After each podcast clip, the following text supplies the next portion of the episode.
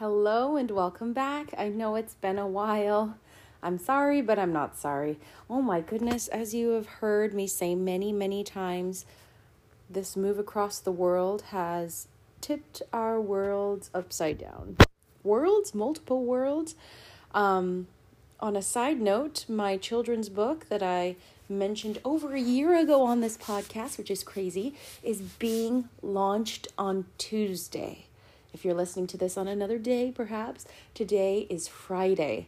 We have 3 more days, Saturday, Sunday, Monday, launches on the 4th day, Tuesday. I can't even believe it. If you'd like more information, you can find me. It's titled Alex and the Drummer. It'll be on Kickstarter. It's a crowdfunding website.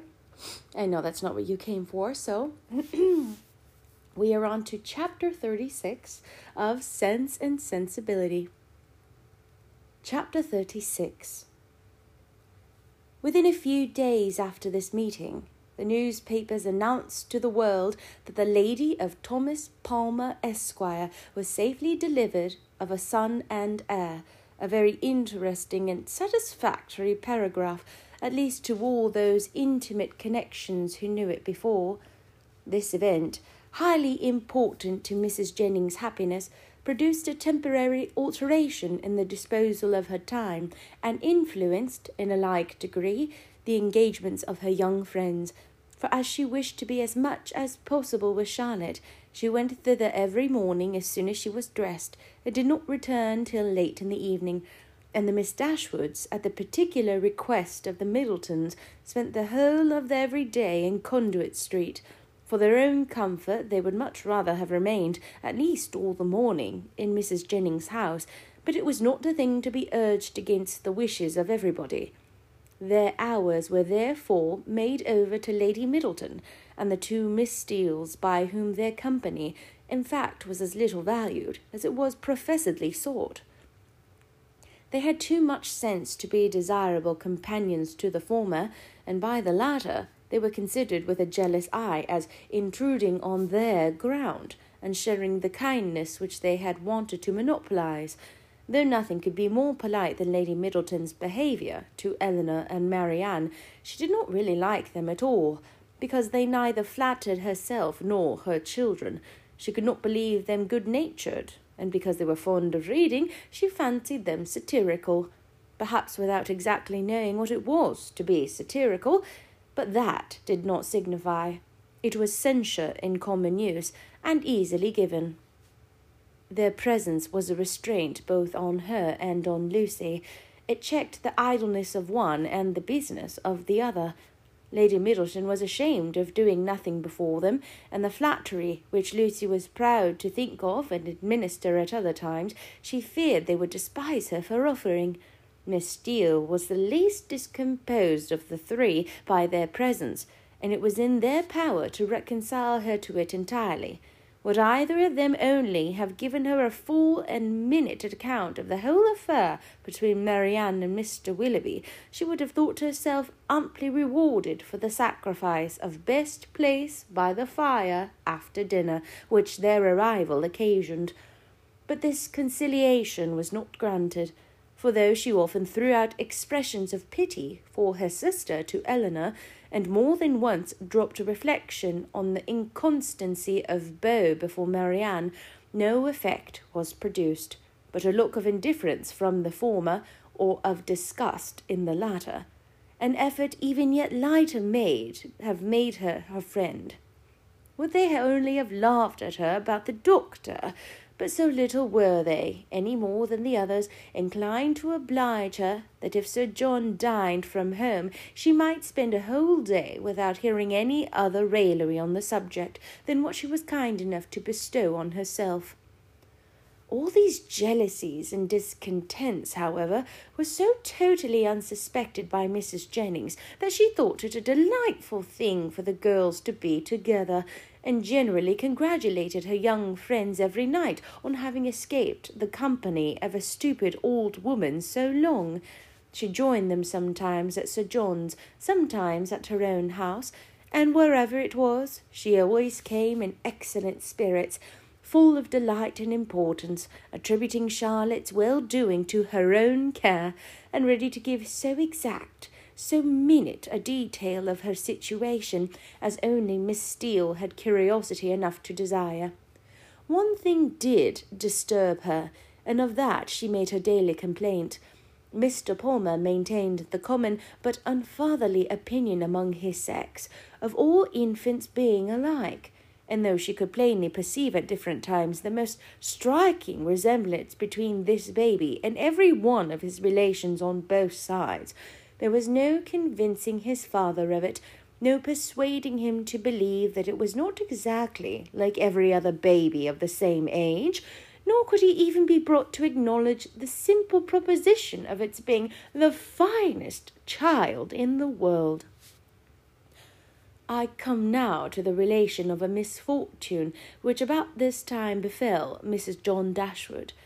It so happened that while her two sisters with Mrs. Jennings were first calling on her in Harley Street, another of her acquaintance had dropped in, a circumstance in itself not apparently likely to produce evil in her, but while the imaginations of other people will carry them away to form wrong judgments of our conduct, and to decide on it by slight appearances, one's happiness must in some measure be always at the mercy of chance. In the present instance, this last-arrived lady allowed her fancy to so far outrun truth and probability that on merely hearing the name of the Miss Dashwoods and understanding them to be Mr. Dashwood's sisters, she immediately concluded them to be staying in Harley Street. And this misconstruction produced within a day or two afterwards cards of invitation for them, as well as for their brother and sister, to a small musical party at her house, the consequence of which was that Mrs. John Dashwood was obliged to submit not only to the exceedingly great inconvenience of sending her carriage for the Miss Dashwoods, but, what was still worse, must be subject to all the unpleasantness of appearing to treat them with attention. And who could tell that they might not expect to go out with her a second time? The power of disappointing them, it was true, must always be hers. But that was not enough, for when people are determined on a mode of conduct which they know to be wrong, they feel injured by the expectation of anything better from them. Marianne had now been brought by degrees so much into the habit of going out every day that it was become a matter of indifference to her whether she went or not, and she prepared quietly and mechanically for every evening's engagement, though without expecting the smallest amusement from any, and very often, without knowing it, to the last moment where it was to take her. To her dress and appearance she was grown so imperfectly indifferent as not to bestow half the consideration on it during the whole of her toilette which it received from Miss Steele in the first 5 minutes of their being together when it was finished. Nothing escaped her minute observation and general curiosity. She saw everything and asked everything. Was never easy till she knew the price of every part of Marianne's dress, could have guessed the number of her gowns altogether with better judgment than Marianne herself, and was not without hopes of hiding out before they parted how much her washing cost per week, and how much she had every year to spend upon herself.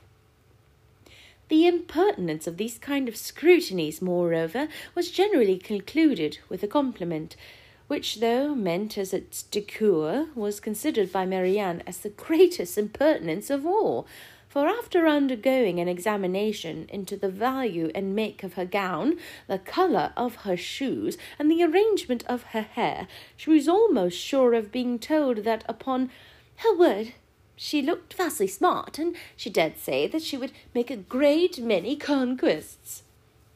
With such encouragement as this, she was dismissed on the present occasion to her brother's carriage, which they were ready to enter 5 minutes after it stopped at the door, a punctuality not very agreeable to their sister-in-law, who had preceded them to the house of her acquaintance, and was there hoping for some delay on their part that might inconvenience either herself or her coachman. The events of this evening were not very remarkable. The party, like other musical parties, comprehended a great many people who had real taste for the performance, and a great many more who had none at all, and the performers themselves were, as usual, in their own estimation, and that of their immediate friends, the first private performers in England. As Eleanor was neither musical nor affecting to be so, she made no scruple of turning her eyes from the grand pianoforte, wherever it suited her, and unrestrained even by the presence of a harp and violoncello, would fix them at pleasure on any other object in the room. In one of these excursive glances she perceived among a group of young men the very he who had given them a lecture on toothpick cases at Gray's. She perceived him soon afterwards looking at herself and speaking familiarly with her brother, and had just determined to find out his name from the latter when they both came towards her, and Mr. Dashwood introduced him to her as Mr. Robert Ferrars. He addressed her with easy civility, and twisted his head into a bow which assured her, as plainly as words could have done, that he was exactly the coxcomb she had heard him described to be by Lucy. Happy had it been for her if her regard for Edward had depended less on his own merit than on the merit of his nearest relations, for then his brother's bow must have given the finishing stroke to what the ill-humour of his mother and sister would have begun. But while she wondered at the difference of the two young men, she did not find that the emptiness and conceit of the one put her out of all charity with the modesty and worth of the other. Why, they were different. Robert explained to her himself in the course of a quarter of an hour's conversation, for, talking of his brother and lamenting the extreme gaucherie which he really believed kept him from mixing in proper society, he candidly and generously attributed it much less to any natural deficiency than to misfortune of a private education, while he himself, though probably without any material superiority by nature, merely from the advantage of public school, was as well fitted to mix in the world as any man. "Upon my soul," he added, "I believe it is nothing more. And so I often tell my mother, and she is grieving about it. 'My dear madam,' I always say to her, 'you must make yourself easy. The evil is now irredeemable, and it has been entirely your own doing. Why, would you be persuaded by my uncle, Sir Robert, against your own judgment, to place Edward under private tuition at the most critical time of his life? If you had only sent him to Westminster as well as myself, instead of sending him to Mr. Pratt's, all this would have been prevented. This is the way in which I always consider the matter, and my mother is perfectly convinced of her error.'" Eleanor would not oppose his opinion, because, whatever might be her general estimation of the advantage of the public school, she could not think of Edward's abode in Mr. Pratt's family with any satisfaction. "You reside in Devonshire, I think," was his next observation, "in a cottage near Dawlish." Eleanor set him right as to its situation, and it seemed rather surprising to him that anybody could live in Devonshire without living near Dawlish. He bestowed his hearty approbation, however, on the species of home. "For my own part," said he, "I am excessively fond of a cottage. There is always so much comfort, so much elegance about them, and I protest, if I had any money to spare, I should buy a little land to build one myself within a short distance of London, where I might drive myself down at any time, and collect a few friends about me, and be happy. I advise everybody who is going to build to buy a cottage. My friend Lord Courtland came to me the other day on purpose to ask my advice, and laid before me 3 different plans of bonhomie's. I was to decide on the best of them. "My dear Courtland," said I, immediately throwing them all into the fire, "do not adopt either of them, but by all means build a cottage, and that, I fancy, will be the end of it. Some people imagine that there can be no accommodations, no space in a cottage, but this is all a mistake. I was last month at my friend Elliot's near Dartford. Lady Elliot wished to give a dance, but how can it be done, said she. My dear Ferrars, do tell me how it is to be managed. There is not a room in this cottage that will hold 10 people, and where can the supper be? I immediately saw that there would be no difficulty in it, so I said, My dear Lady Elliot, do not be uneasy. The dining parlour will admit 18 couple with ease. Card tables may be placed in the drawing-room, and the library may be open for tea and other refreshments, and let the supper be set out in the saloon. Lady Elliot was delighted with the thought. We measured the dining-room and found it would hold exactly 18 couple. The affair was arranged precisely after my plan, so that, in fact, you see, if people do know how to set about it, every comfort may be as well enjoyed in the cottage as in the most spacious dwelling." Eleanor agreed to it all, for she did not think he deserved the compliment of rational opposition. As John Dashwood had no more pleasure in music than his eldest sister, his mind was equally at liberty to fix on anything else, and a thought struck him during the evening, which he communicated to his wife, for her approbation when they got home, the consideration of Mrs. Dennison's mistake in supposing his sisters, their guests, had suggested the propriety of their being really invited to become such, while Mrs. Jennings' engagements kept her from home. The expense would be nothing, the inconvenience not more, and it was altogether an attention which the delicacy of his conscience pointed out to be requisite to its complete enfranchisement from his promise to his father. Fanny was startled at the proposal. "I do not see how it can be done," said she, "without affronting Lady Middleton, for they spend every day with her. Otherwise I should be exceedingly glad to do it.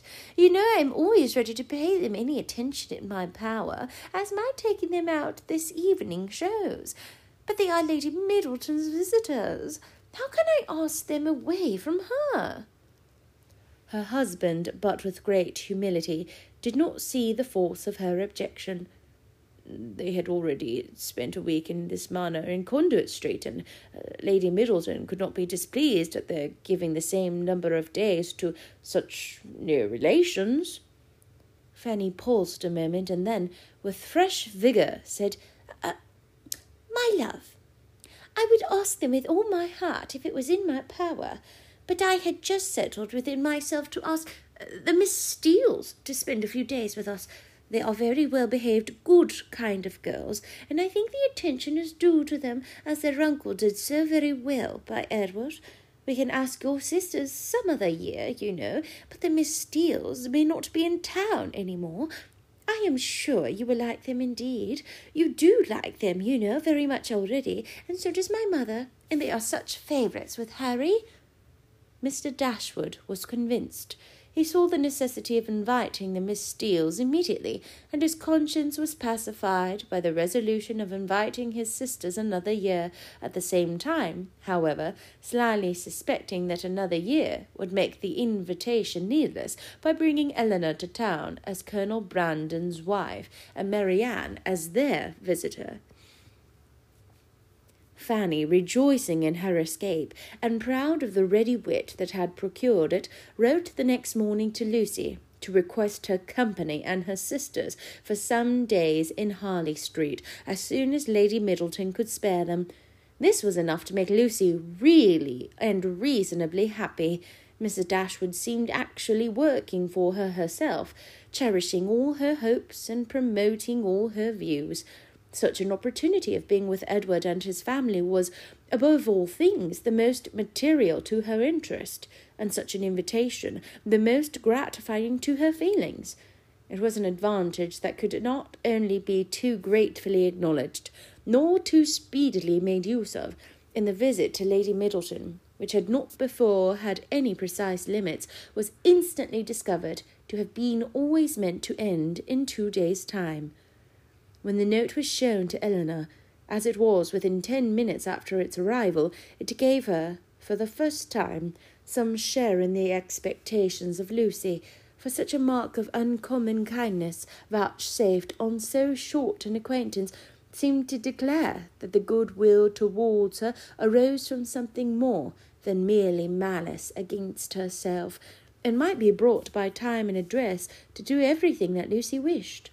Her flattery had already subdued the pride of Lady Middleton, and made an entry into the close heart of Mrs. John Dashwood. These were effects that laid open the probability of greater. The Miss Steeles removed to Harley Street, and all that reached Eleanor of their influence there strengthened her expectation of the event. Sir John, who called on them more than once, brought home such accounts of the favour they were in as must be universally striking. Mrs. Dashwood had never been so much pleased with any young woman in her life as she was with them, and given each of them a needle-book made by some emigrant, called Balusi by her Christian name, and did not know whether she would ever be able to part with them. That is the end of Chapter 36, quite a long one, and the end of the second volume. There are only 3 volumes in this book, so we are on the last third of the book. What was that? Let me find. There was such a good quote in there. So gross, Robert Ferrars, Edward's brother. The way he was talking to her was just so condescending. Oh, a little cottage.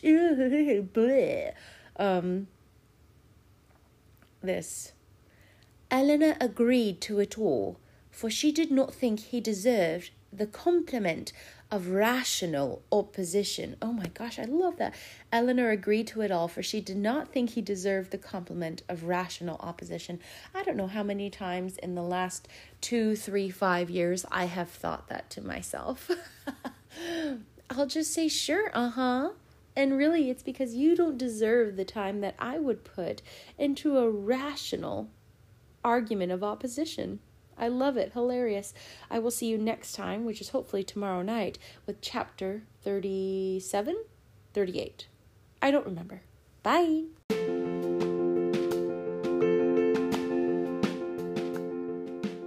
Did you know you can find me on various social media? You can find me on Instagram at The Drummer Stories, or on Facebook, Laura Hales, my name, or on TikTok at TAAAAA, that's 6 A's, MAKI. I would love to see you there. Enjoy the story.